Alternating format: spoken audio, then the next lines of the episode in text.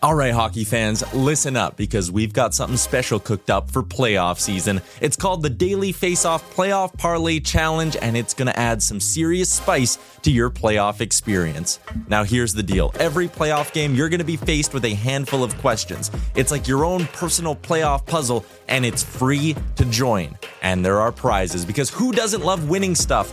Daily winners, you're getting hooked up with gift cards. Treat yourself to some Nation gear or maybe even your favorite jersey. And for the big dogs, the people who can win an entire round, it's straight, cold, hard cash. We're talking about real dough for your hockey knowledge. So lace up those skates, stretch those thumbs, and get ready to show off your hockey I Q in the Daily Face-Off Playoff Parlay Challenge. Sign up today and play every game day at games dot daily face off dot com and prove your puck prowess. Hiring for your small business? If you're not looking for professionals on LinkedIn, you're looking in the wrong place. That's like looking for your car keys in a fish tank. LinkedIn helps you hire professionals you can't find anywhere else, even those who aren't actively searching for a new job but might be open to the perfect role. In a given month, over seventy percent of LinkedIn users don't even visit other leading job sites. So start looking in the right place. With LinkedIn, you can hire professionals like a professional. Post your free job on linkedin dot com slash achieve today. Hold up. What was that? Boring. No flavor. That was as bad as those leftovers you ate all week. Kiki Palmer here. And it's time to say hello to something fresh and guilt-free. Hello Fresh. Jazz up dinner with pecan-crusted chicken or garlic butter shrimp scampi. Now that's music to my mouth. Hello Fresh. Let's get this dinner party started. Discover all the delicious possibilities at hello fresh dot com.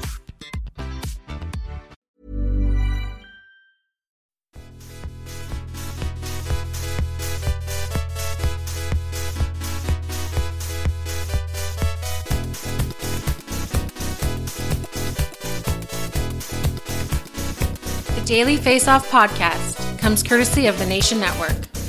Here's your host, Brock Segan, with Dylan DeBerthume and Michael Bibs Bondi. Live from the wood jerseys dot com studios, it is Season seven, Episode two of the Daily Face-Off podcast, presented to you by our friends at oddshark dot com and DoorDash. I'm your host, Brock Segan. With me, as always, we've got Michael Bibs Bondi, Dylan DeBerthume back for his debut episode of Season seven. How's it going, D? Going good, man. Happy to be here. Feels good. Seven years in the making, and I feel like uh, we're just hitting our stride. He's back with fresh answers. I love it. Um, this is this is big for the big for this season. Um, also, Brock, I'm doing good because I got skipped last episode because we were so excited for Frank. It was just we just got right into it. That's true. Yeah, um, I mean, he gave us a twenty-minute time limit. We still went to thirty oh, we minutes. So we, if we would have if we would have thrown it to you at the start of the episode, it would have been forty-five. Yeah, so also, do we think Frank wants to hear me talk about how Landeskog like sent me a fucking a, a like thing or something? He's just gonna sit here and just sign off. We're like, we lost Frank. He's not yeah. Oh, uh, he's gone already. But uh, all right, yeah. So if you guys missed it, we talked to Frank Saravalli on Monday. Uh, just basically picking his brain about what he thought of the offseason thus far, who the biggest winners uh, of the offseason were to date. Um, but we didn't talk very much fantasy hockey, which is what this podcast is all about. So that's what we are going to tackle today. Uh, we're going to take a look back at all of the offseason movement, which there has been a ton of, uh, and just kind of talk about some of the bigger moves and, and how it will affect the fantasy landscape for the twenty twenty-one twenty-two season. Uh, we will kind of just some guys, some players, some trades, some moves, we're going to just kind of roll over. Uh, but we will mention as much as we can in case you haven't been able to stay on top of everything. Uh, we will start with the forwards. Uh, we'll go with a couple signings here right off the bat. Uh, the newest team, the thirty-second team in the N H L, the Seattle Kraken, uh, landed a couple big free agent fish, and one of which is Jaden Schwartz, who they signed to a five-year, five point five million dollars deal. Um mm-hmm. Dylan, you were not here last week, so I guess we will give you uh, the floor here. Jaden Schwartz, he's uh, you know often been kind of a friend of the show, a uh, guy we've liked, but not a guy that's usually produced at a super high level uh, in recent seasons, you know, for fantasy purposes. But going to the Kraken could be, you know, their top line left winger, so uh, should be some potential there. Yeah, um, he's, you know, certainly um, not one of the guys that I would, you know, particularly be excited about on the Kraken roster, uh, you know, about a potential breakout season uh, along the likes of Reilly Smith, Jonathan Marchessault, or, or William Karlsson that we saw in the first year in Vegas. Uh, and that's simply because, you know, Schwartz is already coming for a team where he commanded a first uh, line role. Even last season, he was still playing around eighteen minutes a night. Uh, so I don't anticipate uh, or I can't really see how his role Uh, and his usage could grow much uh, in Seattle.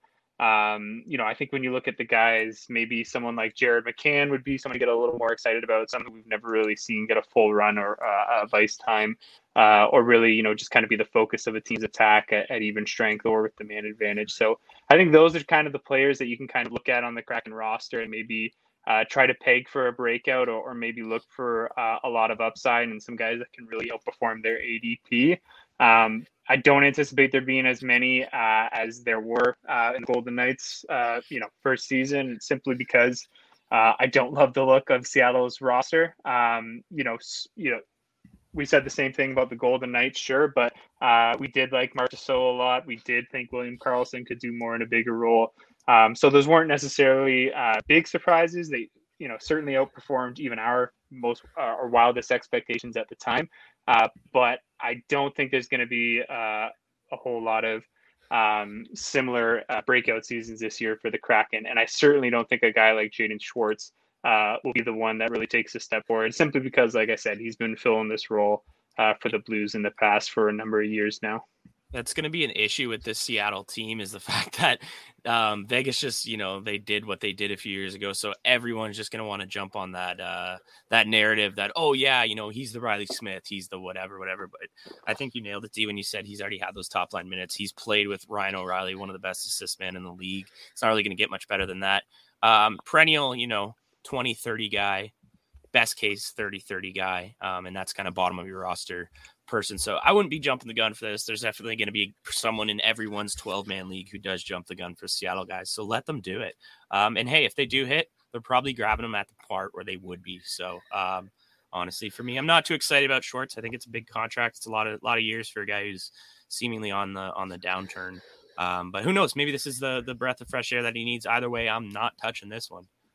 Yeah, Schwartz is definitely, um, I guess, during his time in Saint Louis, kind of known more for just being a really steady uh, two-way uh, with a, you know, with some offensive upside. Not really a guy that's ever been a big producer on the power play either. So, uh, speaking of not being a huge producer on yeah. the power play, um, replacing Jaden Schwartz in Saint Louis is going to be Brandon Saad. He moves over from Colorado uh, to Saint Louis, basically just going to slot right in with Ryan O'Reilly or um, Brayden Schenn on the top two lines. He got a five-year deal at four point five million dollars. First of all, I was pretty surprised.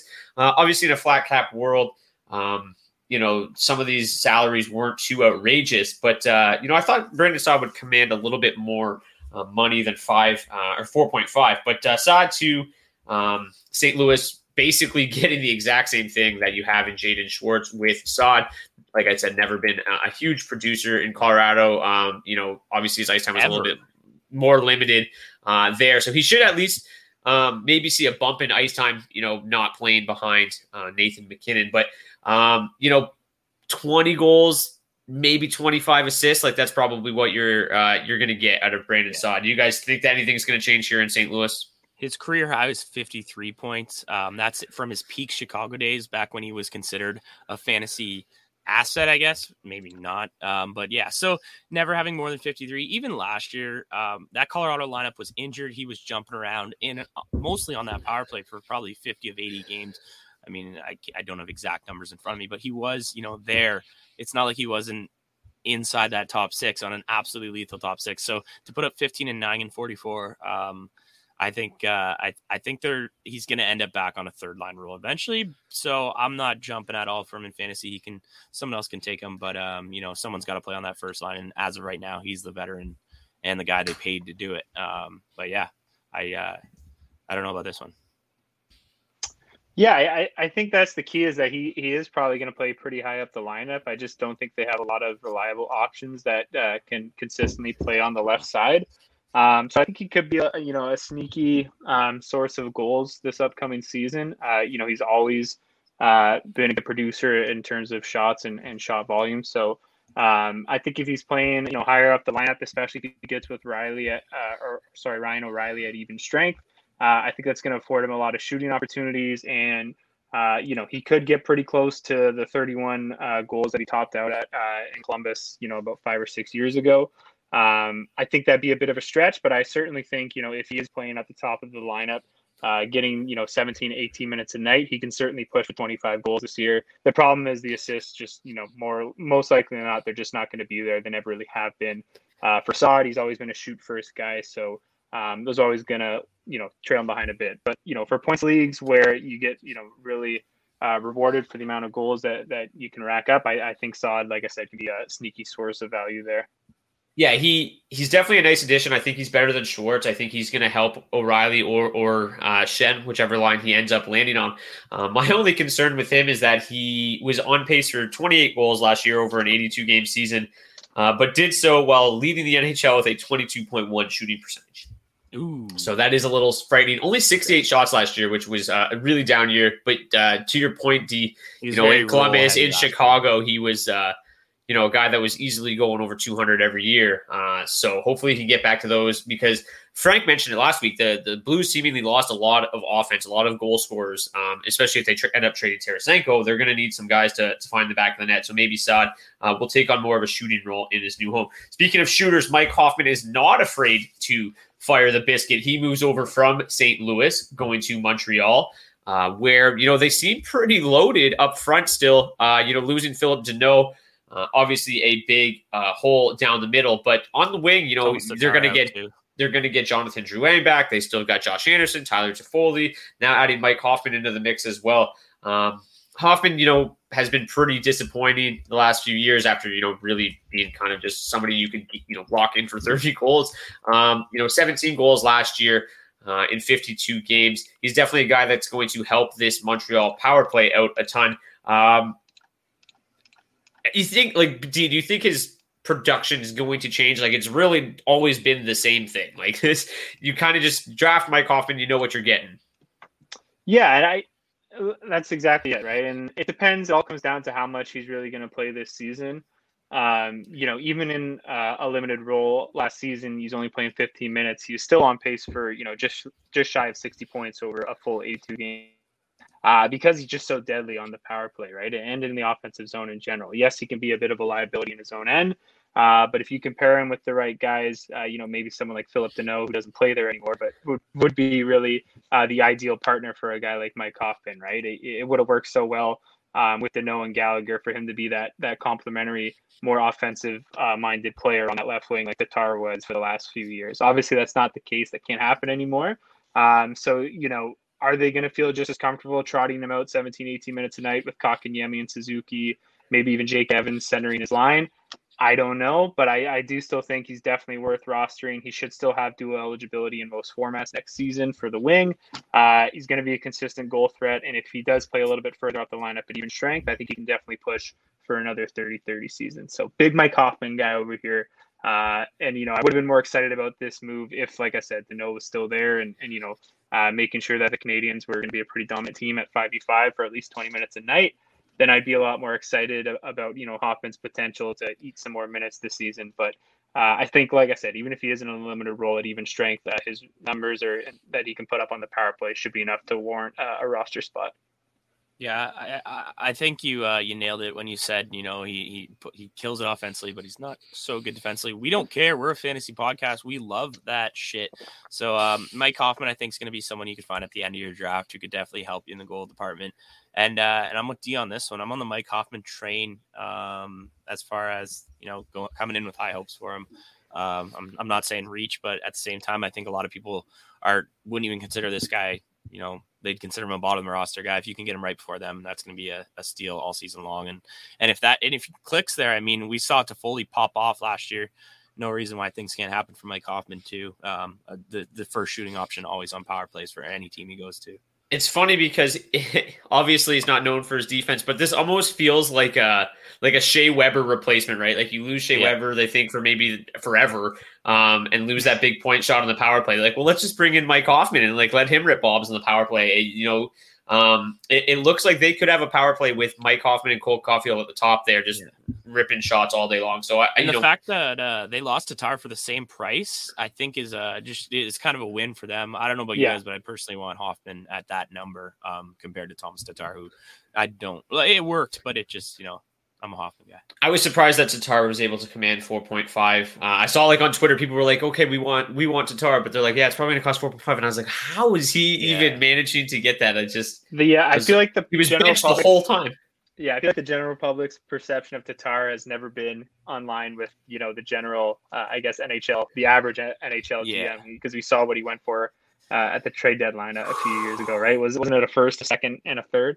It yeah. was a first, a second, and a third, which it was uh, terrific stuff yeah. for a rent. Lo- yeah, you, you loved every second of it. Yeah. Um, sticking with Montreal here for a second. So we mentioned Phil Deneau on his way. He signed a six-year, five point five million dollars deal to go to the L A Kings. Um, Deneau never really been a guy that's known for his offense, career high fifty-three points, never scored more than thirteen goals in a season. Uh, but one of the best two-way centers the N H L has to offer. Uh, we talked a little bit about this last week, Beeb, so we're not going to go too much uh, more into detail here, but I think not only us, but seemingly everybody seems to believe that this is going to be a really good thing for Anze Kopitar. He should yeah. be able to play uh, you know, less defensive minutes, should be able to maybe just maximize his offense, playing less, uh, you know, easier matchups more often than not, uh, or more than he has in the past with Deneau there. So uh, probably Deneau, not a guy you're going to want to be targeted in drafts. If he gets off to a hot start, maybe pick him up for agency. He'll be uh, classic if, Deneau, where he's sitting there and you always consider when you have that extra night spot, because he's always at the top of the uh, at the at the pickup range. But um, yeah, leave him there. You know, let him ride that that area. He's a fun guy to, to play at that at that point. But yeah, no. The other thing too is we've no. seen how dominant uh, the five v five numbers were uh, during his time in Montreal. So. Uh, Uh, obviously, it's too early to, to know who he's going to be playing with, but you'd imagine that that it, it should help um, boost the, the five v five numbers for whoever his wingers end up being. Uh, you know, maybe we could see a resurgence from, from somebody like Andreas Athanasiou uh, or, or or Dustin yeah, Brown or, or back from Arvidsson. Um, yeah, if Arvidsson end, ends up there, it, there's a lot of possibilities with the way that lineup can shake out. They look like a lot better team this year. D, do you have anything else to add on to know, or you want to move on? Uh Well, no, I just want to say I was talking about uh, Deneau at a party, you know, just before free agency hit. Uh, and I just, it's just such a bummer because he's such a great player, but he, he's the type of player that he's never really going to get his full due uh, until playoff time. And for the longest time, you know, he was obviously, for obvious reasons, not going to get that full recognition in Montreal. They they have that crazy run this season. Uh, he's finally getting all the due that, you know, we feel like he's deserved. We've been pumping his tires for years now. Uh, and, you know, just heading into free agency, he's due for a huge payday. And I'm like, there's no way that a contending team is going to be able to sign this guy to yeah. be their third line center. Like, he should be on a contending team. Uh, so yeah, a little disappointed that that's, you know, how it ended up playing out. He's making second line money, so you can't afford to play him to be your third line center. But I just, the point stands, I'd love to see Deneau playing down the lineup yeah. on an amazing team, just eating minutes for, uh, you know, Connor McDavid to, to go to town. But yeah, you know what though? It, it's an interesting landing spot for him, because he's basically, you know, he's getting his second line money, but then eventually it's going to be, you would imagine, Quinton Byfield as their number one center as Anze Kopitar moves on, and Deneau can kind of just stay in that role. So it is a nice landing spot for him where he can kind of help uh, Kopitar while they've still got a bunch of young centers coming up through uh, the ranks. We might as well stick with the Kings here. I mentioned Victor Arvidsson. He was traded uh, from the Nashville Predators to the L A Kings way back on July first for a twenty twenty-one second and a twenty twenty-two third. Um, realistically, a very... Um, low acquisition cost for somebody uh, as good as Victor Arvidsson. Um, you know, they they struck kind of early there uh, before the market really had a chance to to set itself. And I think they got him, obviously, because of the Seattle expansion draft, but just a, a really nice pickup. Uh, but a guy that's definitely looking for some bounce back, uh, a bounce back year here. Uh, only twenty-five goals in the last two seasons combined over one hundred seven games. Uh, but before that, a guy that was pretty much, you could lock him in for a thirty thirty season. Uh, whether he lands with Deneau uh, or Kopitar, I think it's a, you know, he's going to be in good hands. So I, I really like Victor Arvidsson uh, in a bounce back spot this year. How about you, D? Uh, yeah, I mean, he was someone that was desperately due for a change of scenery. Um, kind of, you know, production just sort of inexplicably has fallen off the map the last two seasons. His playing time has, you know, gone down a lot, but it's been more of a, a result of his lack of production than, you know, the other way around.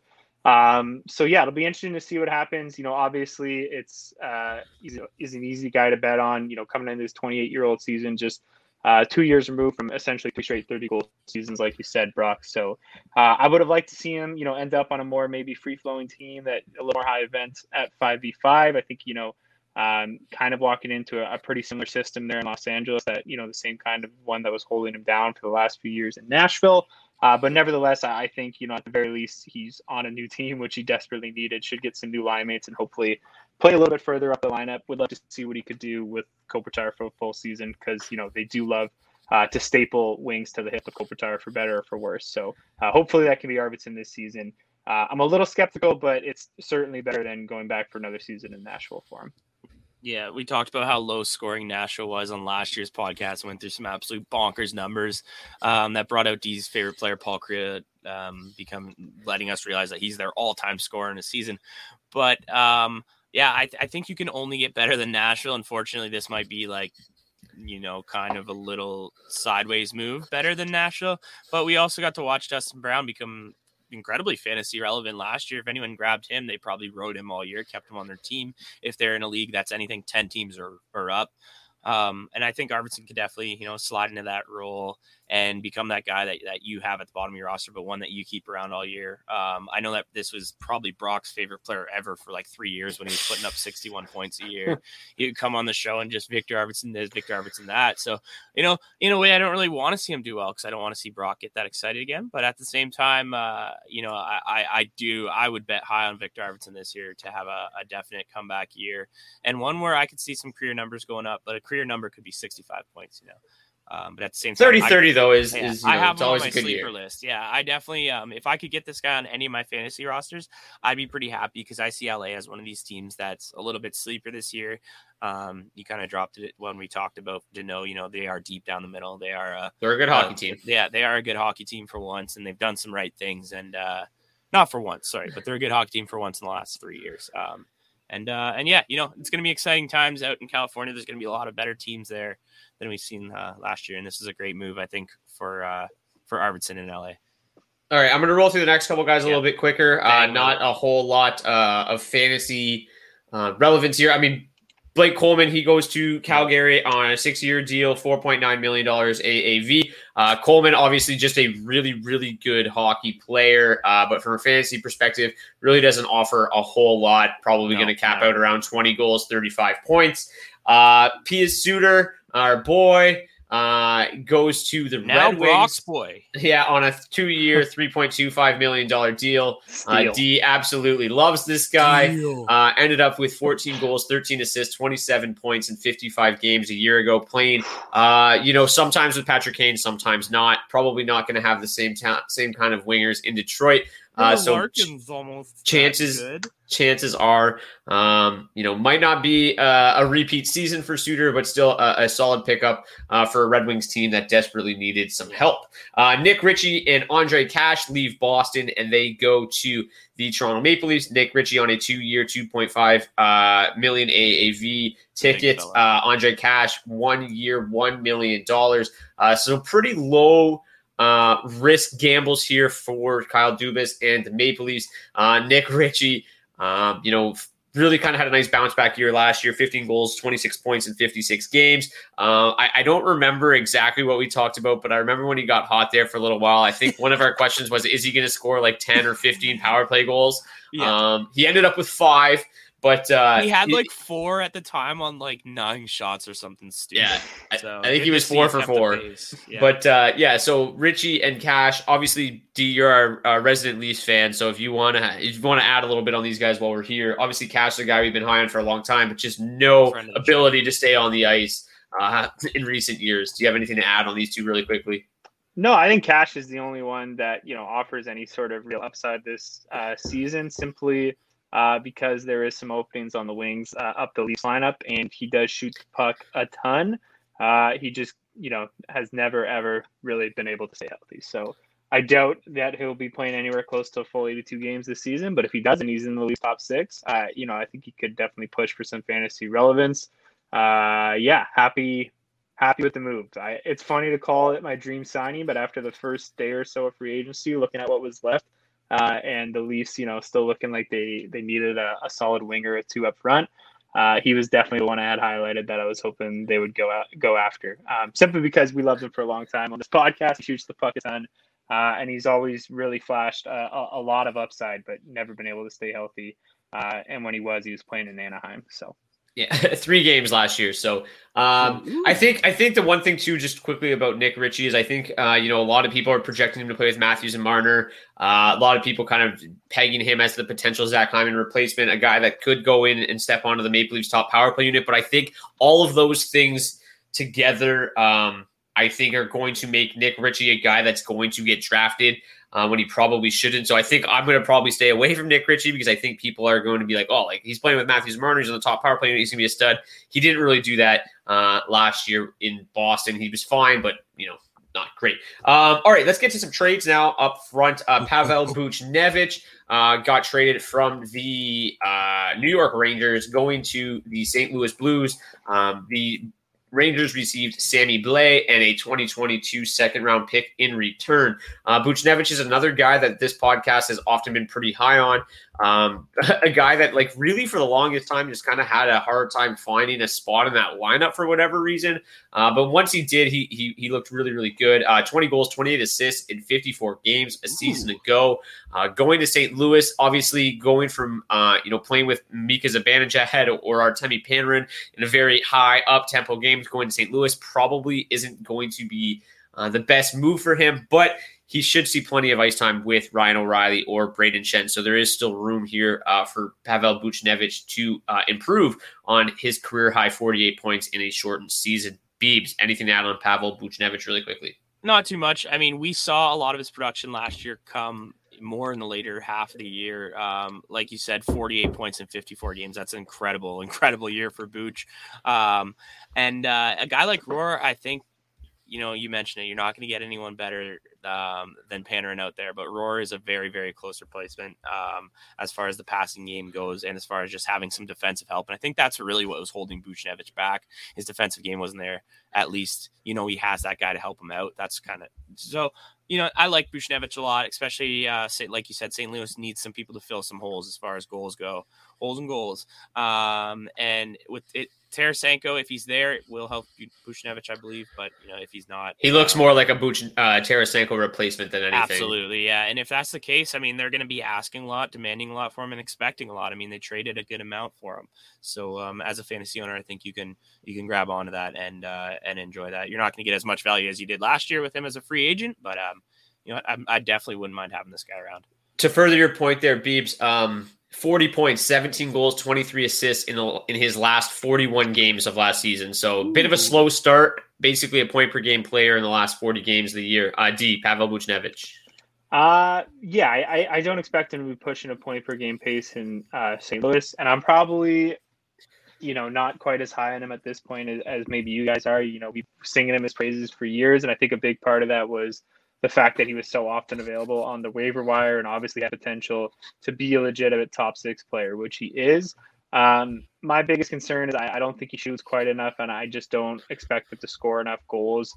Um, certainly to, you know, get anywhere near the, you know, production of, of Vladimir Tarasenko. I think if they're expecting that sort of production, they may be in for a bit of a rude awakening. So, you know, he's going to get you a lot of assists. I do think he's going to cap out at around twenty to twenty-five goals though.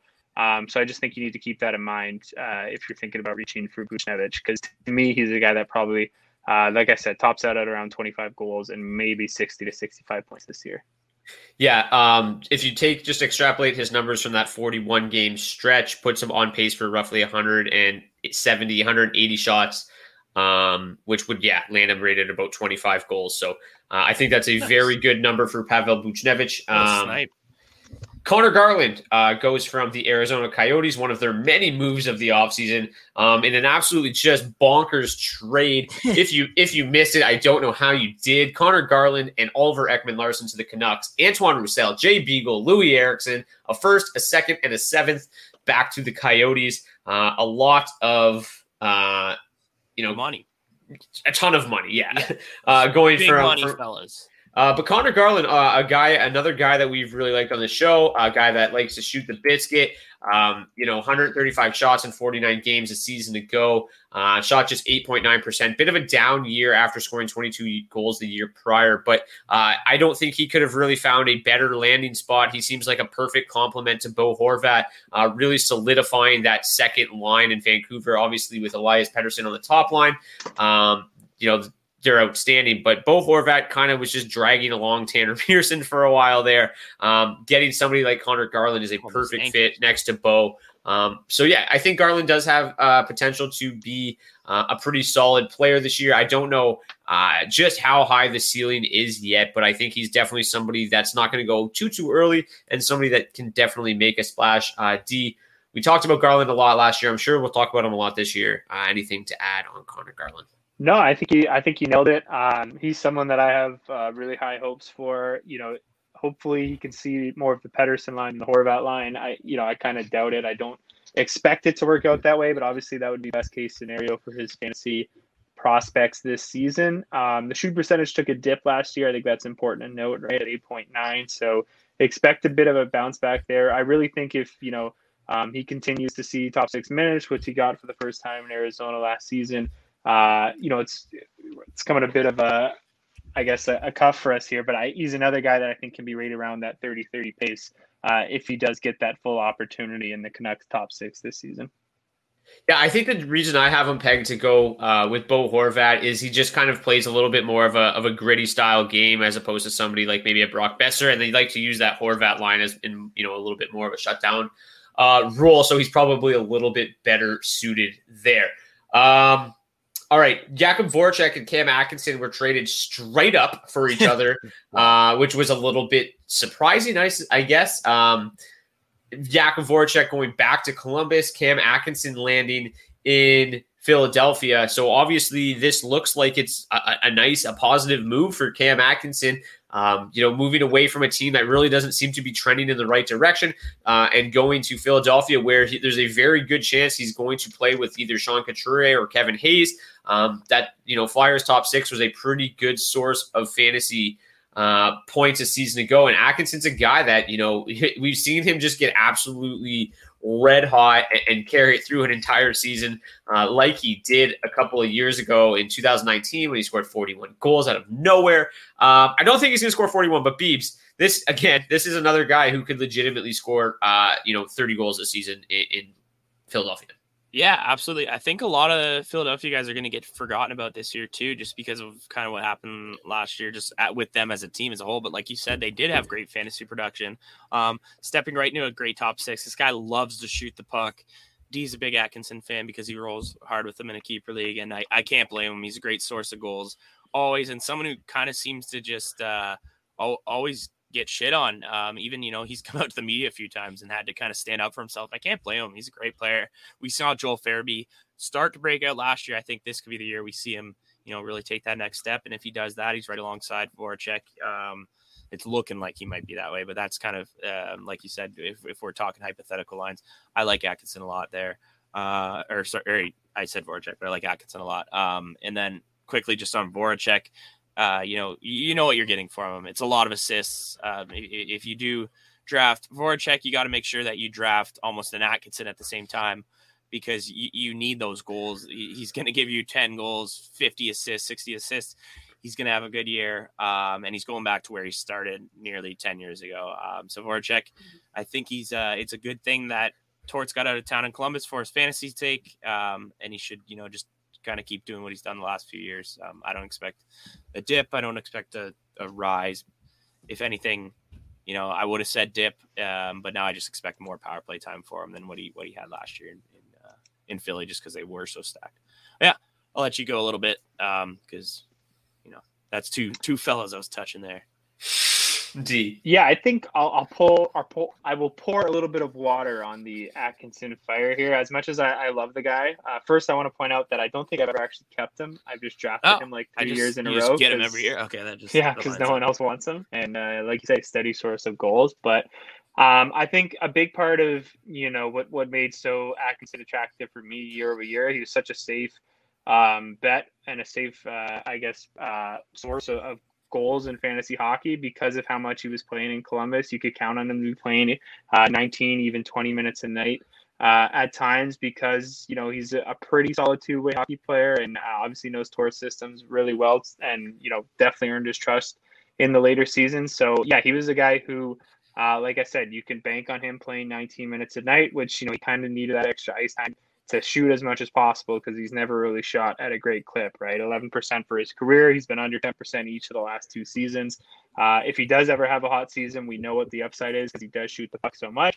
Uh, but I don't expect him to be getting as much ice time in Philly. Uh, and I think he could actually see a bit of a decline in fantasy value as a result. Uh, could still be a decent source of goals, but I think kind of those complimentary assists that just come with playing and shooting the puck that much, that's kind of helped him keep him in the respectable amount, you know, the twenty, twenty-five assist range. I don't think that's going to be there this season. So I think he could, you know, produce some stat line similar to what we've seen Brandon Saad do uh, in busier lineups. Shout out back to him where you got maybe twenty goals and you're lucky to get fifteen assists out of him.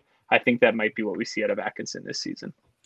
Yeah. Um, if you just take a look at Jakub Voracek, basically, if you, you'd imagine that he'll just replace Voracek in that lineup, Voracek playing around seventeen minutes each of the last two seasons. So that would represent, you know, a two to three minute decline uh, for Atkinson there. Um, and just to point out, he, uh, even in his last two seasons, like you said, he's, you know, he shot eight point eight percent, which is down, you know, about three percent from his, his career average. So if he can get that shooting percentage back up, um, I still think he's a guy that can flirt with twenty-five uh, for sure. Um, all right. Sam Reinhart was dealt uh, from the Buffalo Sabres to the Florida Panthers. Uh, the Panthers really just have had a tremendous uh, last year. I mean, the Sam Bennett trade seemed to have worked out perfectly. He was absolutely incredible there. Um, and now they get Sam Reinhart, a guy that can go and, and play with Alexander Barkov. It seems like a perfect fit. Reinhart, you know, even though the Sabres were absolute dog shit last year, uh, he seemed to really just kind of get better as the season progressed, and playing next to somebody like Barkov, I think it could unlock uh, even a little bit more potential out of this guy. But in his last four seasons, twenty-five goals, twenty-two goals, twenty-two goals, twenty-five goals. Um, and two of those were shortened seasons. So uh, he's just been absolutely outstanding. Going to Florida, I think, can only help his case. Biebs, I think D's pouring a glass of wine. So we'll start with you here on this one. Love that. Vino night. Um, and Brock, I don't think that there's someone who we could be more um excited for on a new team, I think, uh, going into the fantasy season than Sam Reinhart. Uh, I'm not totally sure his numbers, but I do know the last end of the season there, he was among the league leaders in goals for, and he was on a lot of uh, waiver wires just because he did go so cold with that whole Buffalo team as a whole. But it shows when he does get hot, when he does have the right center there or someone that he is clicking with, he can become an absolute weapon.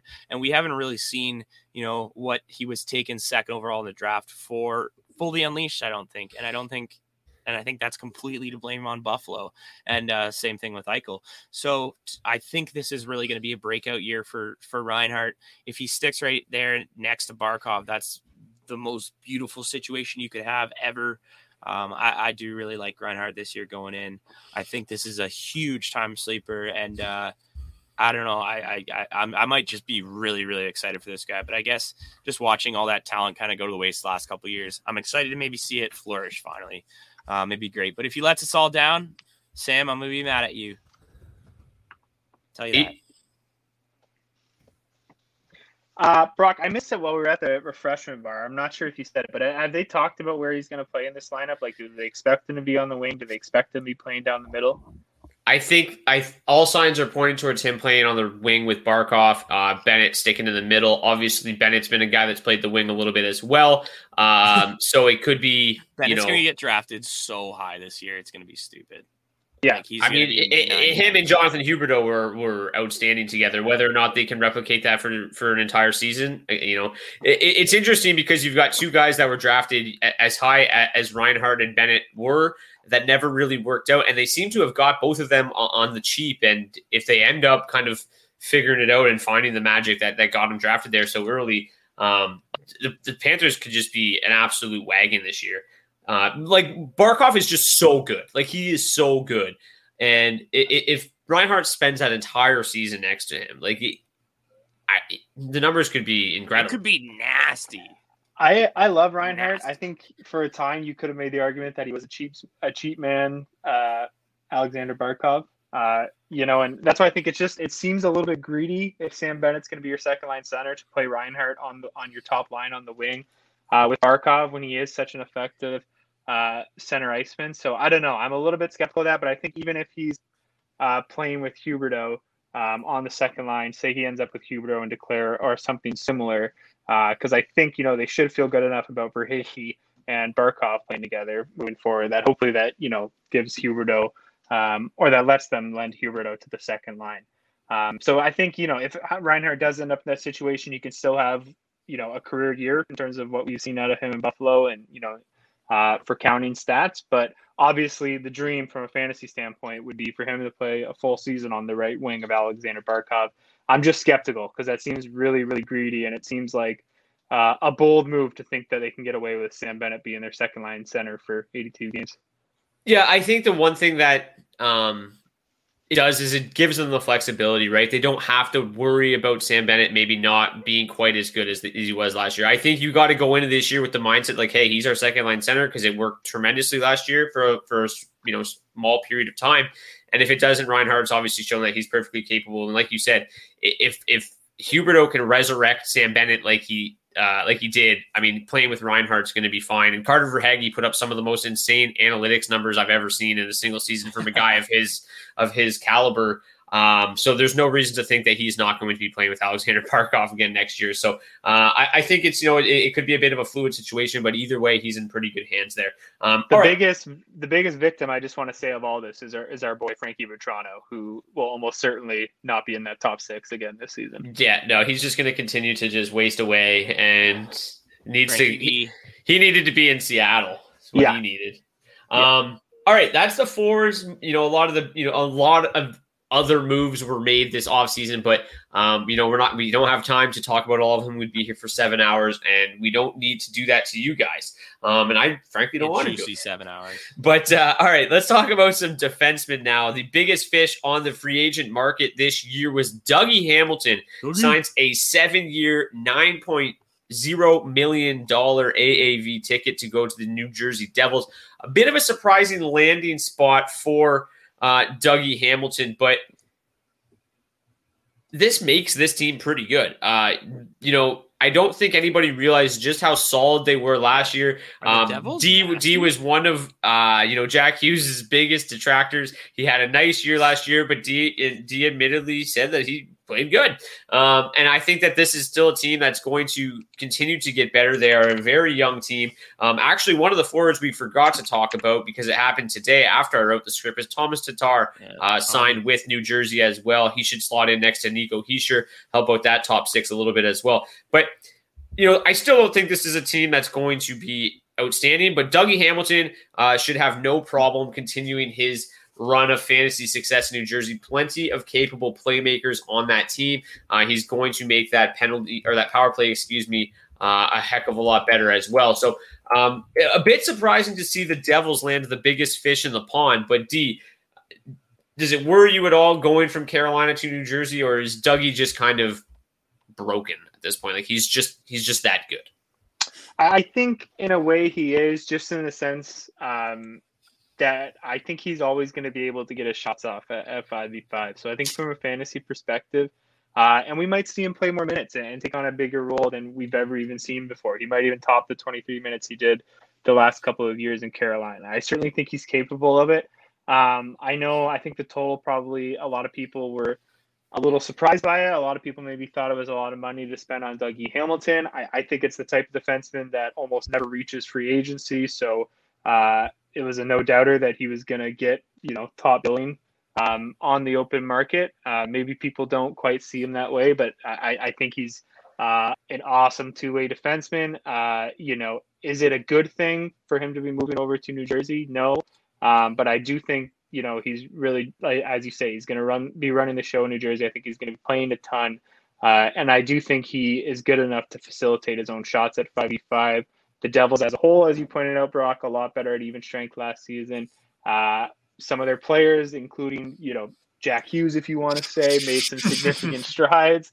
Um, but as you say, a lot of those strides uh, showed up in his underlying numbers as well, which were great to see. So I am uh, a lot more optimistic about Jack Hughes moving forward than I was after um, his rookie season, which, again, I always said at the time, there was potential for a lot of that to change for, for such a young player. And, and he looks to have done that and certainly on the right track in terms of his development. This year will be huge for him. But all that's to say, I, you're right, Brock. I think they're a better team than people give him credit for. And I do agree um, that he is almost that good that, you know, from a fantasy perspective, uh, I think he's going to facilitate his own shots and his own chances enough that he's still going to be um, worth having as your number one or number two fantasy defenseman. He's probably right on that edge, maybe around the eleventh or twelfth ranking. Uh, if I had to just kind of ballpark it without really looking at the rest of them.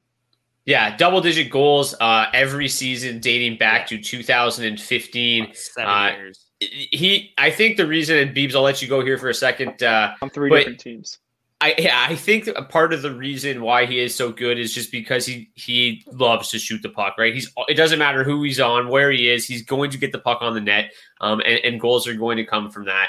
And if he ends up, I mean, they've got a pretty deep blue line. They've got P K Subban on their third pairing now. Not to say that P K is as good as he once was, but the fact that he's on your, you know, your third pairing now, they've got a deep blue line. So I'm a little bit concerned about uh you know him maybe setting career highs in, in time on ice, but he was also still playing twenty-three minutes on like literally one of the best blue lines in the N H L a season yeah. ago. So uh I'm not worried about his ice time going down, that's for sure. Yeah, but they're, uh, not, they're not paying him nine million to uh to put a no. you know, damper on his ice time for sure. Hundred yeah, percent. I think we're about to watch him jump into the the high twenties range um this year. Ooh. And uh I, I mean I can Ryan definitely Suter see it. Status. Like Dee said, you don't pay someone that much money. Um, Brock, yeah, he does have this much talent around him, but how can you ever have any talent better than what Carolina has had the last couple of years on D? Um, they've just had some absolute studs out there. And one key fact that I, I love, I mean, kind of for everyone on this team is Nico Hischier returning. Yeah. People seem to think that he was there last year, but he really was. And he played like three games. And this is one of the, one of the more better, I, I'm just messing my words here up just because I'm getting so excited for Nico, but he's so good two-way. Um, he's someone who helps both forward and D, and someone who could definitely help Dougie here um, as a whole. They got Ryan Graves they brought in, who's someone who, say you slap him with Hamilton, he doesn't need to con- contribute at all to, offensively. Let Dougie take some shots, go nuts. Um, I like this move for Dougie a lot. And I think New Jersey is going to be, if we're talking about L A being a sleeper team, I think New Jersey is probably the sleepy sleepiest of all the teams for me.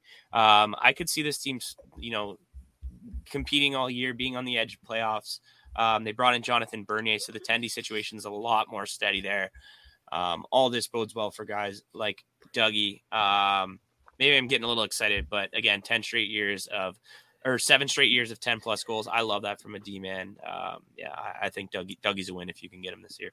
I think what the, a lot of the misconception about the Devils is, is like if you go to daily face off dot com and you click on their line combos, you see like, okay, you've got Yanni Kuokkanen and Igor Sharangovich on the top line. And the average fan probably has no idea who either one of those guys were. But if you take a little bit of a deeper look, it's like this, that line was so good at five v five last year. Like, there's a reason that they're up there. Like, they yes. were outstanding. And so when you dig a little deeper, like, okay, this seems legit. And, you know, adding someone like Tomas Tatar now moves Pavel Zacha probably back to the middle as a third line center.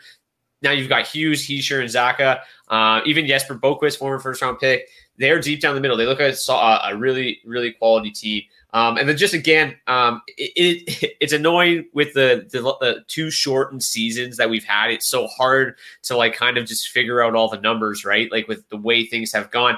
Uh, but if you look at what Dougie's done in the last two years, over an eighty-two game stretch, he'd be on pace for eighteen goals this year. So um, no reason for him, you know, to not to doubt him. Uh, to get back to that twenty goal mark potentially. So um, Brock, are the same people who are asking about, you know, the Saragovich, um, aren't they the same people who a year ago were saying, you know, well, I just fill up Deneau a number one center, um, saying, you know, and now we're looking at him get five point five. So um, it's exactly right. Yeah. yeah. You also, got, if you take... uh, I feel like important to note the Devils have been one of the teams linked to have trade interest in Tarasenko as well. Mm-hmm. Um, and I think that's the one thing that really jumps out when you look at this team. If you go to daily face off dot com and you pull up Uh, their line combinations right now um, is who's going to score the goals, right? And again, that bodes well for Dougie's fantasy value this season. Uh, but if you're a Devils fan looking at that team right now, you're really looking at the wings and, and thinking it looks um, rather dire, right? So, uh, yeah, they have a lot of cap space still. I certainly think, you know, despite despite the fact that they signed Tatar, I definitely don't think that took them out of the running for Tarasenko by any means. Um, so who knows? Maybe we can ask Frank for an update on, on that situation, but that makes a whole lot of sense to me Uh, and, you know, I think I'd be laying a futures bet for the Devils to sneak into the playoffs if if they pull that off. Nice. Yeah. So. And, you know, I think even adding Tatar certainly doesn't take you out of the running, because I think it even now allows you to maybe move some current roster players, which I would imagine mm-hmm. you'd have to do to get somebody like Tarasenko, whether it's a, a Jesper Bratt or something like that.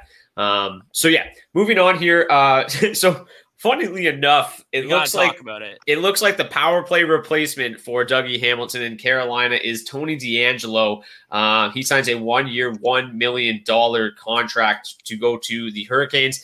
Um, the Hurricanes were absolutely pinching pennies this summer. Um, you know, the old narrative that they don't like to spend money certainly came back this offseason.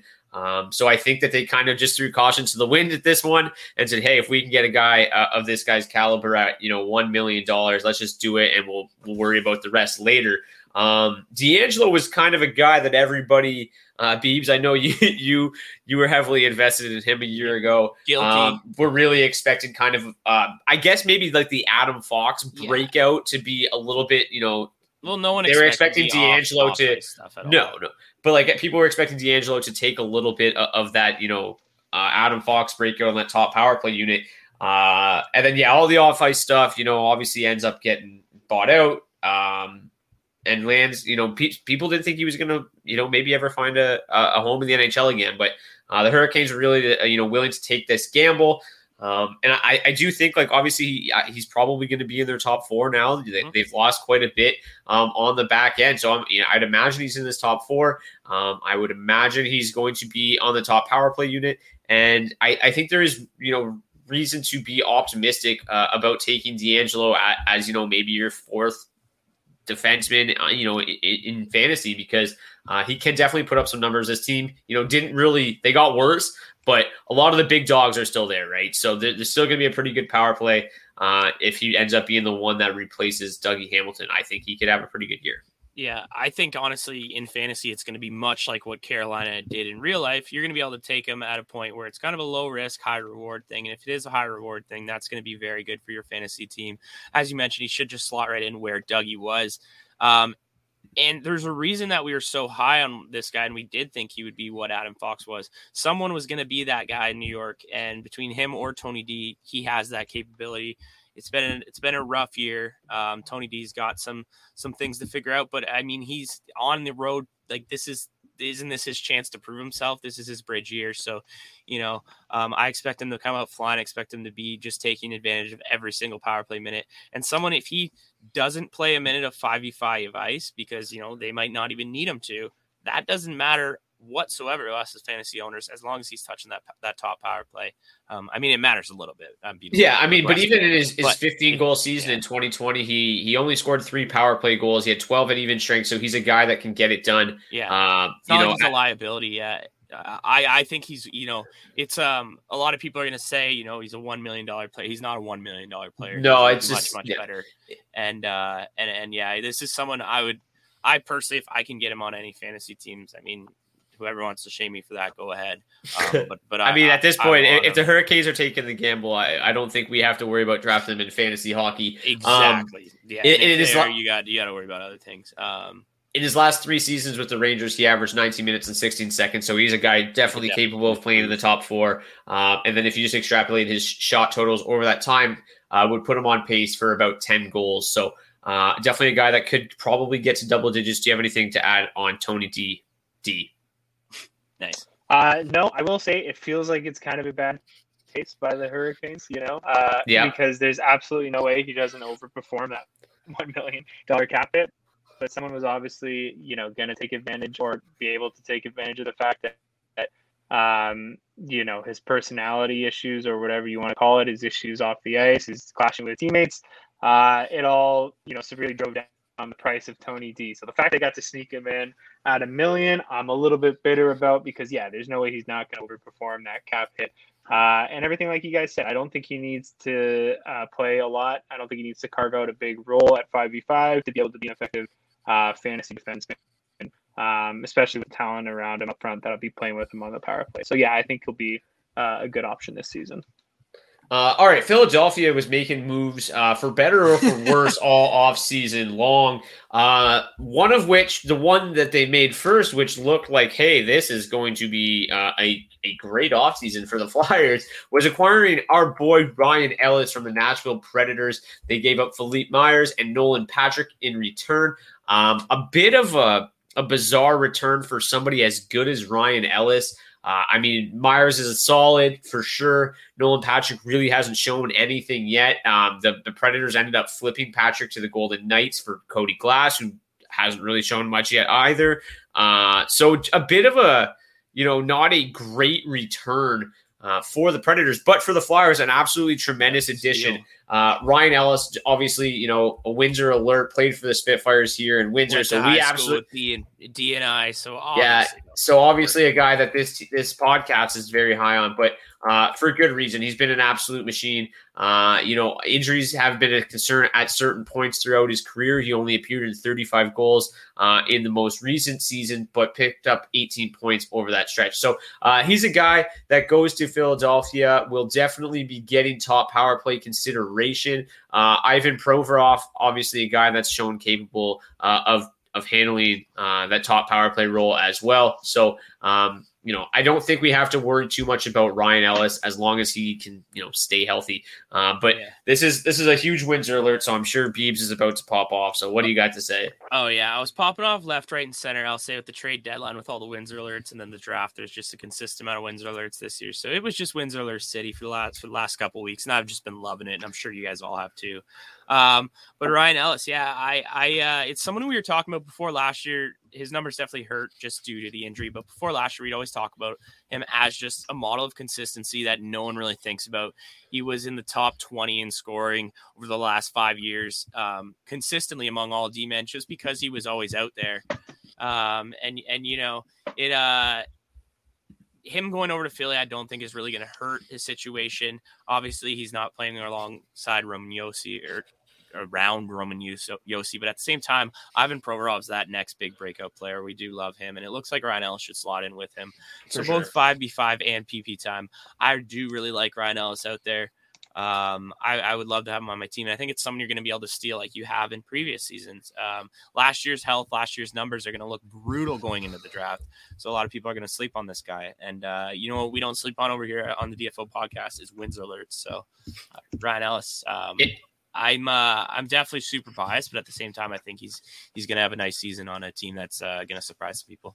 Yeah, so he, uh, if you add the last two seasons combined where he was banged up in each of them, uh, he played a total of eighty-four games, so basically a full season. In that time, thirteen goals, forty-three assists for fifty-six points, one hundred eighty-nine shots. So just ridiculous numbers.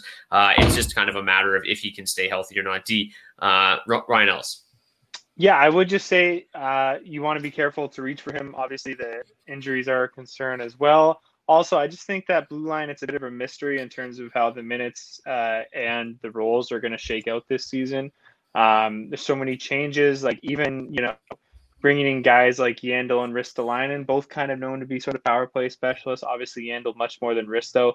Um, but Risto, again, certainly a guy that you would think um, would warrant some consideration for power play time with, with his shot. Um, so, yeah, I don't think it's a slam dunk that, you know, he's going to be playing upwards of twenty-five minutes a night and, you know, commanding the top power play unit. So that's a bit of a concern, and the injuries on top of that. All to say that I wouldn't reach for Ryan Ellis, but if he fell to me as my third or fourth fantasy defenseman, uh, I'd be happy to take him. But, yeah, I'm a little bit weary. Awesome. In addition to picking up Windsor Ryan Ellis, uh, the Flyers also picked up our boy Risto! Risto! Uh, but uh, Risto's kind of fallen out of favor uh, in recent years. Obviously not not really uh, what you would call an analytics darling, but a guy that plays with a ton of edge, uh, a guy that can still eat a lot of minutes on, on the Flyers blue line. But uh, a massive price to pay, giving up Robert Hagg, a first uh, and a second round pick to the Sabres for Ristolainen. Um, it, you know, he's not really a guy that's put up a, you know, he was, he was somebody who we loved for, for a period of time because of how consistent the numbers were, uh, you know, basically a lock for, for forty points every single season. Uh, twenty twenty-one was definitely not his year, but the Sabres were absolute dog shit. So uh, not a guy that I'm like super excited to be drafting this year, unfortunately, but um, if you're in a hits league, he's an absolute beast. Uh, you can count on him for over two hundred hits, and you never know. He could still get up to forty, forty points if he gets lucky. I think it's pretty unlikely that he ends up playing, you know, when he was getting forty points, he's playing twenty-five, twenty-six minutes a night. It, like you said, it, there's a, it's a busy blue line in Philadelphia, and it's it's hard to envision him, um, you know, commanding that much ice time this season. But still, yeah, a guy but, that seems yeah, no, like sorry. a decent bet. yeah, no, I was just gonna, I was just gonna say it, it is hard to uh, imagine, or it's hard to pinpoint exactly who's gonna be running that top power play unit more than anything else. Obviously, you'd expect guys like Provorov and Ellis to eat the minutes at even strength.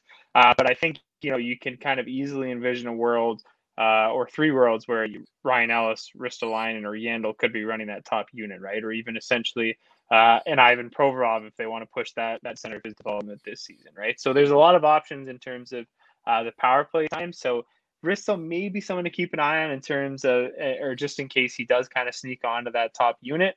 Um, but yeah, otherwise, I'd certainly think that he's going to have a hard time uh, matching what he's done for the last few seasons in Buffalo. Yeah, even the last couple of years, like he's had a bit of a difficult time getting that power play usage because of Rasmus Dahlin. So I, I, I honestly, I think he was he'd probably be fourth in the pecking order on, on that blue line for power play time. So it makes me a little bit nervous about him there. Um, we mentioned this trade a little bit earlier. Oliver Ekman-Larsson uh, accompanied Connor Garland going from the uh, Arizona Coyotes to the Vancouver Canucks.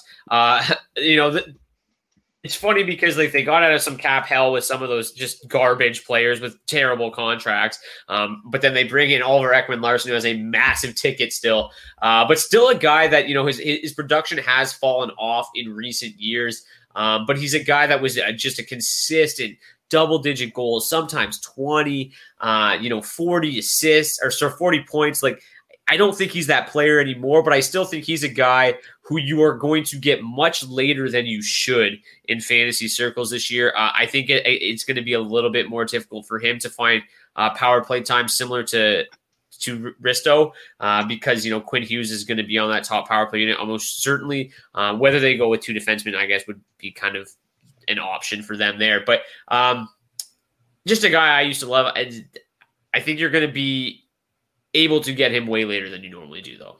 I think if you want to roster him and you want to draft him, you're probably going to be able to, because I think yep. most people are going to look and see Quinn Hughes is really the only fantasy viable option. So if you believe that Hughes or sorry, if you believe that Ekman-Larsson uh, can push and kind of even, you know, just a couple of years removed from a fourteen thirty season, if he can replicate that, yeah, certainly he's going to be worth rostering over the full season, right? So if you're believing in an Ekman-Larsson bounce back, I, you know, I haven't seen any early A D Ps yet, but I would imagine, uh, like I said, if you want him, I, I would imagine you're probably going to be able to get him as your third, cert, or as your fourth, or, but certainly third defenseman uh, on draft day.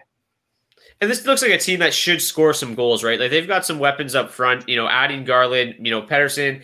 Uh, that team is, looks like a team that should be pretty offensive. It didn't quite turn out that way last year, had some injuries, but uh, I wouldn't be surprised if he has a decent year, but I agree. I think yeah. you're just, if you want him, get him.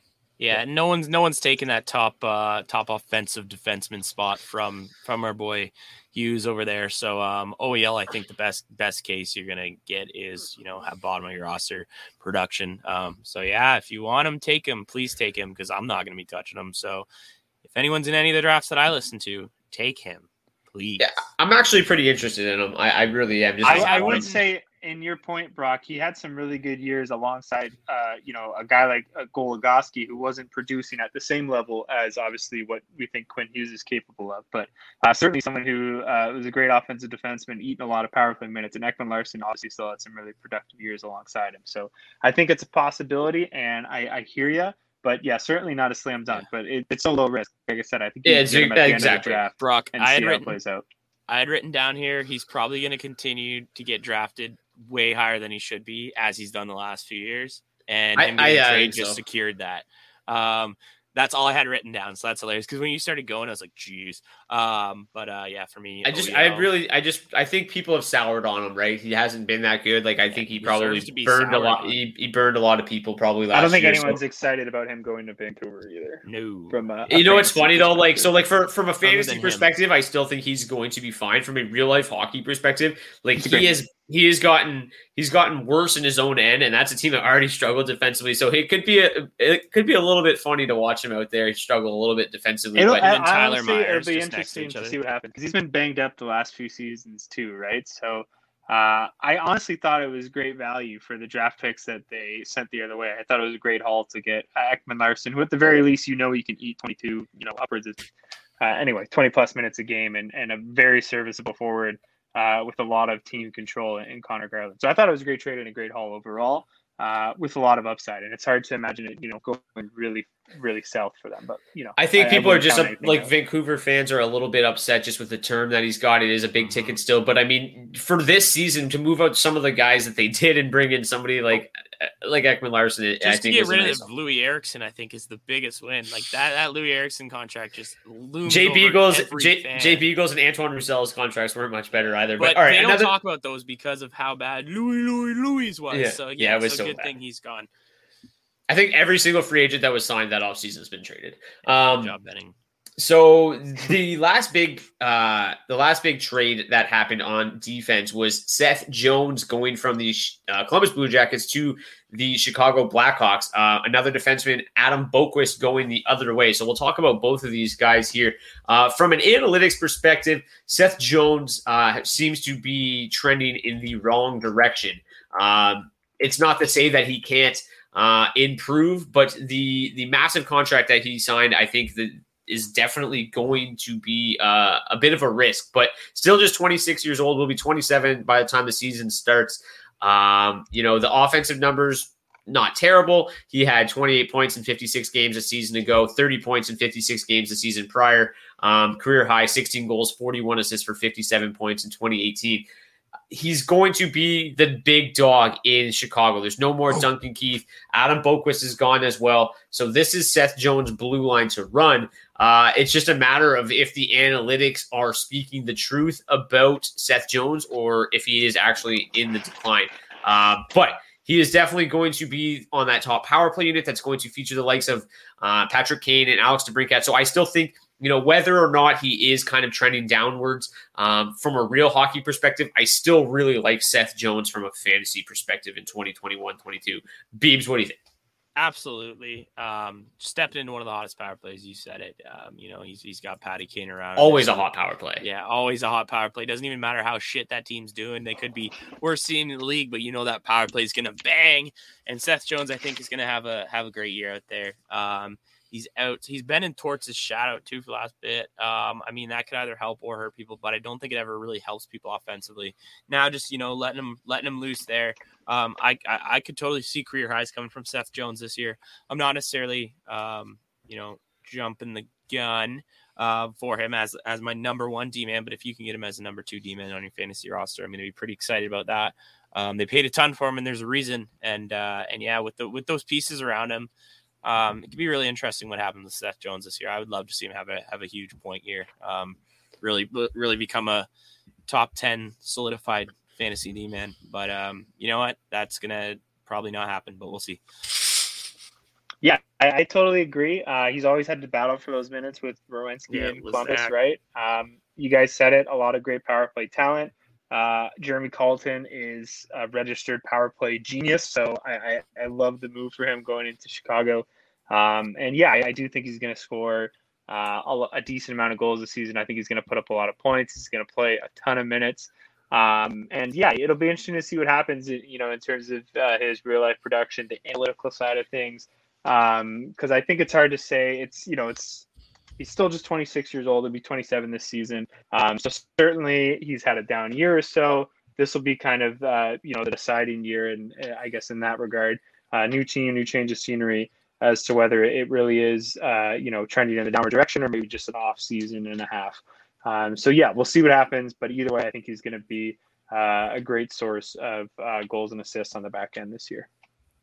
Uh, going the other way was Adam Boquist. Boquist had a pretty nice uh, season a year ago. Finished the year with sixteen points in thirty-five games. Not a whole lot to like in terms of the shot volume, only thirty-nine shots in thirty-five games.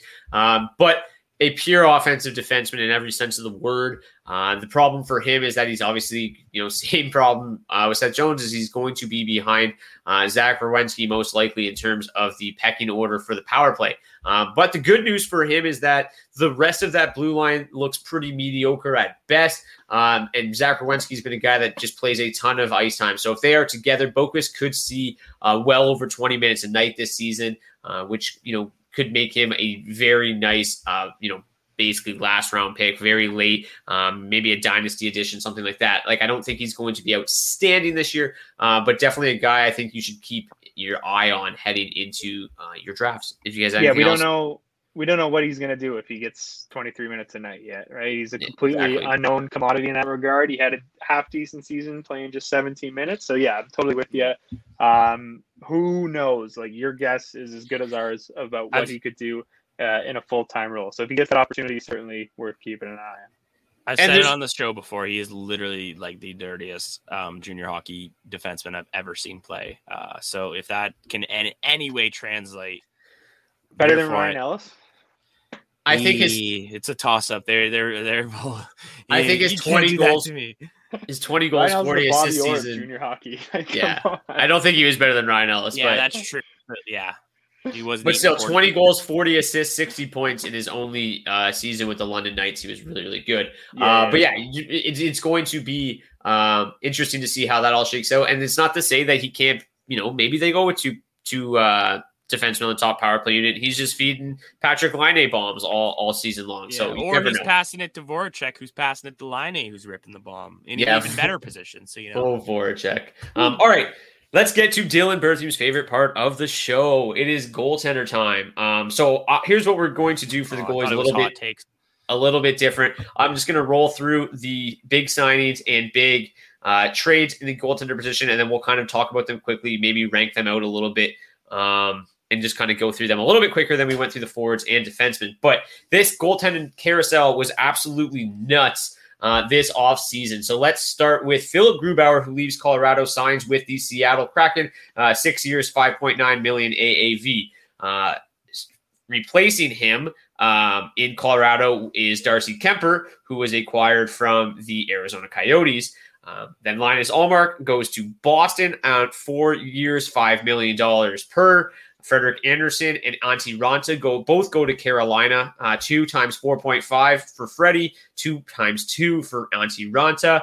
Replacing Frederik Andersen in Toronto is James or is Peter Mrazek. Imagine James Reimer went back. Reimer, is, James Reimer is, coming back. Is Peter Mrazek at three years, three point eight million A A V. James Reimer goes to San Jose to replace Martin Jones, who was bought out uh, and is now in Philadelphia as Carter Hart's backup. James Reimer gets two years, two point two five million. The um, Sharks also added Aiden Hill in a trade with the Arizona Coyotes. They sent a twenty twenty-two second round pick and Josef Cornash uh, the other way there. Uh, Marc-Andre Fleury was traded for legitimately nothing. Uh, he goes to Chicago where he has uh, said he will play. He's not going to retire. So they literally got the Vezina Trophy winner for nothing. They got a third round pick for Ryan Reeves. Have at that with if you want to. Uh, Don, Daniel Vladar, the uh, Darth Vlader, goes from the Boston Bruins to the Calgary Flames to be Jakob Markstrom's backup to make room for Linus Ullmark, who will most likely split time with Jeremy Swayman. So Swayman. That's a lot to digest. Um, I guess what we need to start with here is just Philip Grubauer to Seattle, Darcy Kemper um, to Colorado. Um, D, you weren't here last week. Beebs, uh, myself, and Frank talked about this situation a, uh, a little bit already. So we'll let you start here, just kind of what you think about this whole situation. I know you, uh, you know, like Darcy Kemper quite a bit. Uh, was really, really good a couple years ago. Going to Colorado, he should be absolutely outstanding. Yeah, I, I think, um, you know, it's an exciting move. He's similar to the guy that just left there, Philip Grubauer, that he's probably been underappreciated for a number of years now.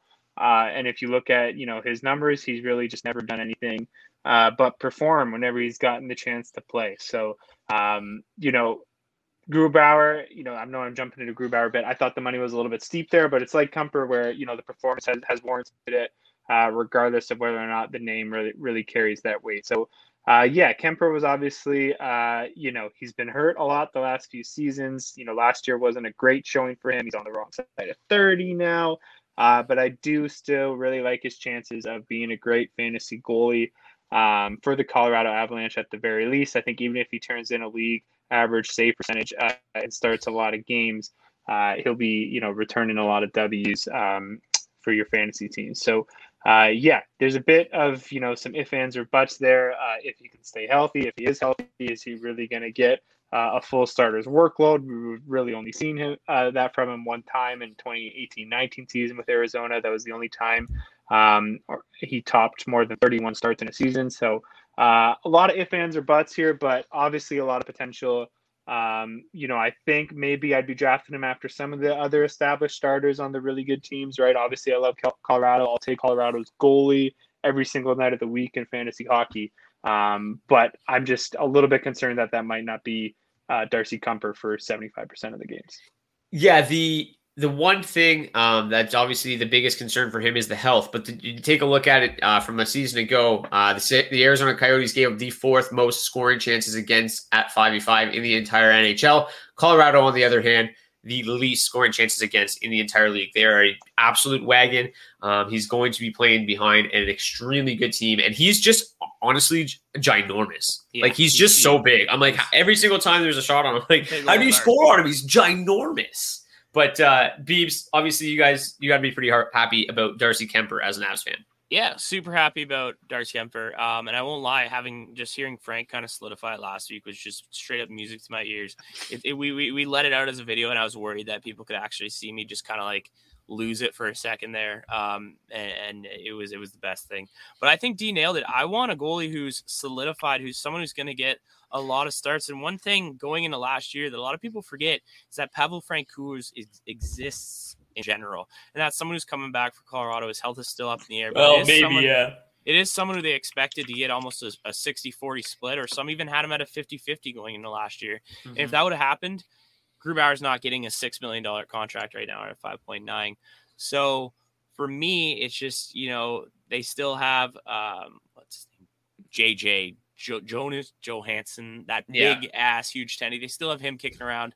um They are a team that can totally afford on the weaker nights when they do play the weaker teams to play the J Js, to play the Francouz, um, and to kind of give Kuemper the rest that he's going to need and that he deserves. And that might hurt them fantasy-wise. That might hurt your guy fantasy-wise. So, yeah, so I'm not necessarily jumping the bit for this guy, but at the same time, if you do get him, he's going to obviously um, – I, I, I could have him as a goaltender one for sure. He's going to get wins. Um, he might not get peppered with shots, but going to get wins, going to get a lot of uh, – we, we've seen him perform before. Um, I do like this guy in general, but just maybe not as much as everyone else, or maybe not as much as – See, that's what I was going to say. I think he's a very interesting case because I yeah. think I, as a guy who's played very well, uh, you know, going to this team, I think he's probably going to go too early. Yeah, um, I think so but, too. Every but round. At this – like I think he's just a little bit riskier than some of the other top options, but he has a legitimate chance – a legitimate chance of being the number one goalie in fantasy hockey. Like realistically, yeah. he could yeah. be the best goalie in fantasy hockey next year, but it, it's a, it's a gamble. So uh, I'm a little concerned about how early he will go, or it how early, I guess, I guess, it's, I guess how early I would be willing to take him, but he could be the best goalie in fantasy hockey. At the same time, if you do gamble on him, I think, you know, it's not really like a super risk. Like you're not like, holy no, shit, no, no. what's he doing?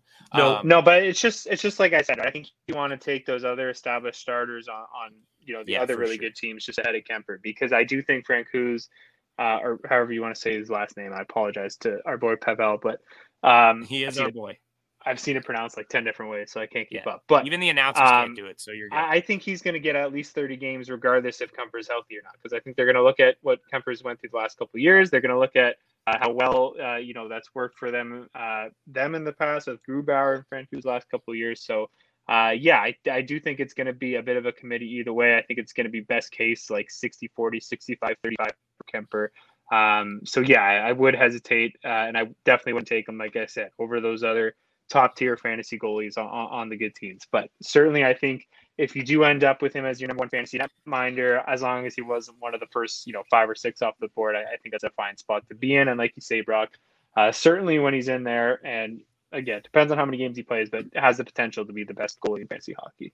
Yeah, Frank brought up a really good point last week, too, and how this is going to be a condensed schedule because of the Olympics this year uh, as well. So you're going to see goalies get rested probably a little bit more than they normally do, especially a guy like Kemper, who I don't know where he may stand now, but I remember this time last year when, you know, your T S Ns or whatever was trying to project Team Canada. A lot of people had Darcy Kemper as potentially Canada's starting goaltender. Yeah, um, if, he, if he goes off on a tear this year, and, and you know, and, and he, he might be. So then that's another well. reason where he's yeah, going to probably get a breather well. coming back when he, you know, heading into the Olympics, coming back from the Olympics. There's a lot to kind of uh, to take in this year for sure. Um, all right, we're not going to dive too much deeper into uh, all of these guys, but I do want to talk about Marc-Andre Fleury. Uh, obviously, uh, Vezina Trophy winner last year, totally just absolutely disrespected by the Vegas Golden Knights, it seems. Uh, but he had a one ninety-eight save percentage and a nine or one ninety-eight goals against average, nine twenty-eight save percentage. Uh, went twenty-six and ten a year ago. Uh, just to bring up the numbers again here.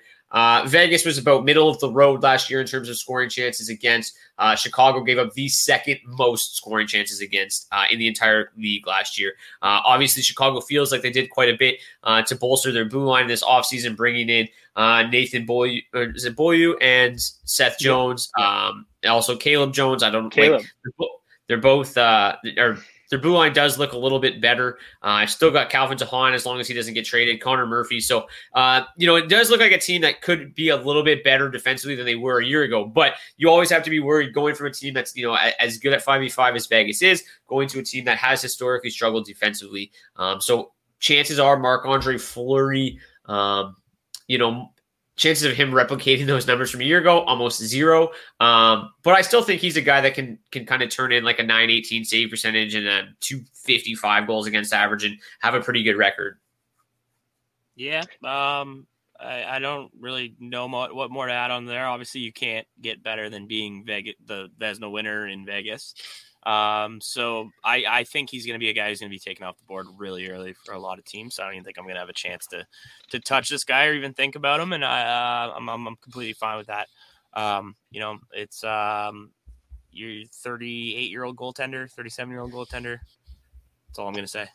I, uh, yeah, I, I think as, um, hockey fans and fantasy hockey players, we can get too hung up, um, and too focused on, on how talented, Uh, a goalie as an individual player may be. And um, I, I don't think enough people realize that in fantasy hockey, you're more or less just drafting that team's goaltender. Like you're, you're drafting the team's goaltending stats. You're not drafting their individual isolated save percentage, right? Like you, you're drafting the team save percentage and the team goals against average when they're on the ice. Yes, he's the goalie, but he's just that last line of defense, right? So if you ask me, do I want Chicago Blackhawks goaltender? Uh, when, you know, you look at what their defense has been and the amount of goals, the amount of scoring chances they've given up for the last two or three seasons, it's a fat no, right? So I no. I absolutely do not think that Marc-Andre Fleury is going to be able to sustain yeah. a nine twenty-eight save percentage in Chicago. Uh, he will most definitely not be able to keep a goals against average below two in Chicago. Uh, so I, I don't think any of his stats are going to translate over. I think we're going to see numbers pretty similar to his last uh, few years in Pittsburgh. I think he's going to be a bottom of the roster goalie. I'd be really mm-hmm. concerned if I had him even as my number two, because I think you're really going to have to – Yeah, I think you're really going to have to pick and choose your starts, because we've seen what great goalies do on bad teams in, in terms of fantasy hockey. Like, they're still not great to own, right? You're, you're still you're hoping that they're going to give you a good save percentage, and, and probably still their goals against is going to hurt you. And, you know, one out of three games, they might get a win. Like, we saw what the difference between Lehner in Buffalo and Lehner in Vegas, right? Like, it's, mm-hmm. it, it's, night, and it's night and day. And, yeah, you essentially are drafting that the team goaltend. You're not drafting these individual players. So, uh, yeah, I really do not love um, Fleury in Chicago this season, and I'll be staying pretty far away from him. Uh, in especially because, especially because I think Biebs is right. I think he is going to go pretty early. Um, yeah. Like, so I definitely don't want to. Yeah. I, I think, though, the other thing, and Biebs, you mentioned he's going to be thirty-seven, which is not great. Um, but prior to winning the Vezina, the two years previous, he had a two sixty-two goals against and a nine oh nine save percentage in Vegas. It's not like he was amazing. Yeah, last the year he did, bias on this guy is crazy. Like, last year was just insane. Yeah. I'm not like he's obviously he's Marc-Andre Fleury. He's a, he's a Hall of Famer, but it's like I don't want anything to do with it. Um, all right, do you guys want to talk about Freddie Andersen and Antti Raanta at all? You guys no. interested in that? Uh, I'm interested in Andersen a lot, but I don't know. I like, like no, I don't, if, if he can come back. I mean, like you're gonna get him late value. Yeah, because you want um, Carolina's goalie, right? Like, yeah, absolutely. Yeah, that's yeah, exactly. And this all goes to what D just said. You know, you want the team's yeah. goalie, and yeah, uh, he and, plays and for your team. Same Andersen reason making, why. Yep, more than double what Raanta just got paid. They're gonna give him the go. So yeah. Yeah, it's the same reason why Freddie's been a good goalie the last few years in Toronto. He's probably not going to get as many starts, so I, you know, I, I think that's a big hit in his fantasy value. He's one of the few guys you could pencil in for fifty-five to sixty starts for the last five years or so. Um, so yeah, that's not going to be there with Raanta there. Um, but yeah, Mrazek, Campbell, I, I think that they're both kind of decent options in Toronto, but it's, you know, it's more concerning when you don't know how those starts are going to shake out. Obviously, the money says Mrazek's going to get the majority. Campbell played really, really well last season. Um, but yeah. That's the one thing I could tell you about goalies, and it's why we always come back to goalies being voodoo. It's because their individual performance fluctuates so much. You're better off just drafting based off the, the players and the team that they play for. One if thing about to... Freddie Andersen that I like a lot, um, actually, is he finally out of that spotlight in Toronto. And and I don't think it's talked about enough, but especially for him as the goalie, he was when things went wrong and, you know, stuff shit hit the fan. He really was this kind of the scapegoat there and, and the one that everyone kind of threw everything at, but he did have some very productive years before that. Was a very serviceable fantasy goalie, a very serviceable goalie in, in general. He can get away from that spotlight, which he is now in Carolina, obviously not as much pressure. Um, he's not, you know, there's not, there's not questions every single day about every little thing that he does and is the next backup behind him, the new starter. Um, there's not that pressure. Uh, you know, Robin Lehner talks about the, the mental health of a goalie. And I think this is big for him. And Freddie obviously was having problems. So I would like, I do like, you know, taking a flyer on Freddie as maybe my third goalie. Um, or if I'm not getting the goalies I want, as my second goalie, but um, you know, I, I don't think uh, I don't think you're really going to lose on this one. If you do have to drop him, whatever you drop Freddie Andersen, you know, he's, he's, he's past his time. But, um, but yeah, I, I do like that, uh, that move there for him. I have no problem taking both of these guys. I like yeah. both of them. Oh, I think um, Mrazek too. I think, you know, oh, I'm like, like Raanta though, too. Oh, I, yeah. I, I think Raanta is really good. I think Freddie's really good. My only concern with the, both of them is that they've both, I mean, Freddie for the most part has been very durable. Uh, yeah. Ran into the injury bug a little bit last year. Raanta's a guy who can barely stay on the ice. Um, but if they're healthy, it's a duo that could be very, uh, very good for them. Uh, yeah. I, I think, I, I think Mrazek might be the best goalie of the three, um, but I'm not even one hundred percent sold yeah, on that statement. So yeah. I, think, youngest, I think that's for sure. I think that Andersen and Raanta is a is an upgrade. Uh, while most of their goaltend or most of their roster seems to be downgraded, I think it is an upgrade in net for them. Um, and just. It, D, you mentioned how stats fluctuate from year to year for goalies and whatever. And I was, as you were saying that, I had Antti Raanta's page open here. In two thousand eighteen, he had a nine thirty save percentage. two thousand nineteen, he had a nine oh six. two thousand twenty, back up to nine twenty-one. two thousand twenty-one, back down to nine oh five. So it fluctuates. But if you just if you take a look at those trends there, that means that Antti Raanta, nine twenty save percentage at minimum this year. Yeah, right? It's got to be, right? It's got to be. And science, bro. It's how it works. The goalies are voodoo. And the, again, the main point I'm coming from, if you're a goalie on a bad team, if you're playing a goalie on your fantasy that you know is on one of the worst teams in the league and they, they're giving up a ton of shots and, and you know a ton of chances on a night-to-night basis, the only thing they could possibly give you is a good save percentage because, you know, best case, you're getting an average goals against out of them because they're going to be facing forty to forty-five shots. Uh, and you're probably not going to get a win. So that's why I really say you just need to be drafted off a team goaltending. Uh, and you just need to look at the guys that are going to be getting a lot of starts for the best teams. Andre Vasilevsky is the best example. He's also a great goaltender. Um, and he's probably on his own level this year in, in terms of fantasy goalies, because I think he's the only one that we would all say individually is a top, you know, three, top five goaltender in the league. We expect them to start around fifty-five to sixty of the games, you know, assuming health and everything else. Uh, and he's on the best team in the league. So, um, you know, that's kind of the perfect formula, but the, the team matters way, way much more than the individual goalie, believe it or not, when it comes to fantasy hockey. You know, what's crazy though, is this year, you know, maybe Robin Lehner, um, because he's alone now, but like, there is not really anybody outside of Vasilevsky that you can point to and be like, this guy is like the, the yeah, no. goalie waters are very muddied this year. Um, and, and, and what you're seeing there, like the perfect example is somebody like Connor Hellebuck. The Jets are a good team, but defensively, they're terrible. So you mm-hmm. look at Connor Hellebuck, the guy goes and puts up a, a nine twenty-two save percentage two years ago, but he has a two fifty-seven goals against average still. And there's you know, no, no room for error there, right? No, nine sixteen save percentage last year, two fifty-eight goals against average still. If you and look if at he, if you look if at he him has too, an off season, he's not even worth rostering, right? Like if that no. save percentage dips anywhere around nine ten, he's like not even worth yeah. starting on most nights. Yeah, you yeah. got to be pick and choosy, and you don't want to. I mean, the good thing about Hellebuck's obviously that you know he's probably going to lead the and league. He's an amazing goalie. Starts like he's yeah, he's really good. And, and you know what? I think the Jets. I think the Jets have done a nice job this offseason too. We didn't really talk about some of their moves because they're not really fantasy relevant. Uh, but like bringing in a guy like Nate Schmidt uh, helps out that blue line considerably. Bringing in um, Brendan Dillon helps that blue line considerably. Uh, so maybe they won't be quite as bad defensively. So I think Hellebuck might be maybe that number two right behind uh, Vasilevsky. But after that, it's it's a fucking shit show. It's it's a toss up. But uh, boys, this was fun. We kept it under an hour thirty, which is what we wanted to do. Uh, so that was season seven, episode two of the Daily Faceoff podcast. Um, I'm not one hundred percent sure what the future lies here in the weeks to come. This is kind of now the dog days of the uh, fantasy hockey uh, off season. So we definitely aren't going to be back next week. Uh, but as we get closer to September, we will do the same episodes as we always do, previewing each position, uh, giving you our top tens in each position, our sleepers, our busts, our breakouts, uh, all the episodes you guys love. They do big numbers Mock every single year. Episode. Mock draft, all that fun stuff. So, um, you know, this is probably going to be the last you hear from us for, for a little bit here, uh, but we will definitely be back towards the end of August, early September. So I'm Brock Segan. We got Dylan DeBerthume, Michael Bibs Bondi. Boys, it was fun. Send them out here with the Blue Stones. Yeah. Enjoy your night. And we're going to come back hotter than ever, better than ever. Just be ready. Peace. Wrestled to the ground, now I'm back on my craft. I took a trip to the borderlines and I dashed my head in some upstream ride. I saw a man in a two-tone coat, told me everything he liked about the Southern Road. Turned his head into my surprise, he had fire on his tongue and green in his eyes. I won't let him get the best of me.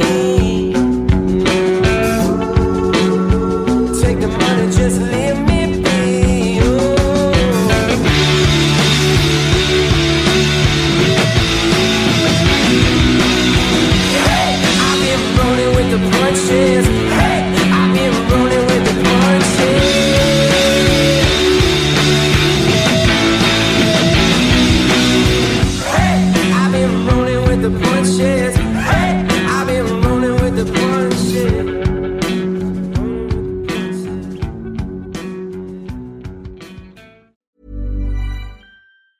Hi, I'm Daniel, founder of Pretty Litter. Did you know cats tend to hide symptoms of sickness and pain? I learned this the hard way after losing my cat, Gingy. So I created Pretty Litter, a health monitoring litter that helps detect early signs of illness by changing colors, saving you money and potentially your cat's life. Pretty Litter is veterinarian developed, and it's the easiest way to keep tabs on your fur baby's health right at home. Go to pretty litter dot com and use code ACAST for twenty percent off your first order and a free cat toy. Terms and conditions apply. See site for details. Hey, it's Paige DeSorbo from Giggly Squad. High quality fashion without the price tag. Say hello to Quince.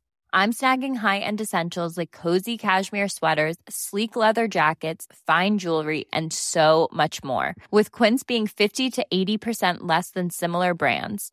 And they partner with factories that prioritize safe, ethical, and responsible manufacturing. I love that. Luxury quality within reach. Go to quince.com slash style to get free shipping and three sixty-five day returns on your next order. Quince.com slash style. Ever catch yourself eating the same flavorless dinner three days in a row? Dreaming of something better? Well, HelloFresh is your guilt-free dream come true, baby. It's me, Kiki Palmer. Let's wake up those taste buds with hot, juicy pecan-crusted chicken or garlic butter shrimp scampi. Mm. Hello? Fresh. Stop dreaming of all the delicious possibilities and dig in at hello fresh dot com. Let's get this dinner party started. When it comes to your finances, you think you've done it all. You've saved, you've researched, and you've invested all that you can. Now it's time to take those investments to the next level by using the brand behind every great investor, Yahoo Finance. As America's number one finance destination, Yahoo Finance has everything you need, whether you're a seasoned trader or just dipping your toes into the market. Join the millions of investors who trust Yahoo Finance to guide them on their financial journey. For comprehensive financial news and analysis, visit yahoo finance dot com, the number one financial destination, yahoo finance dot com.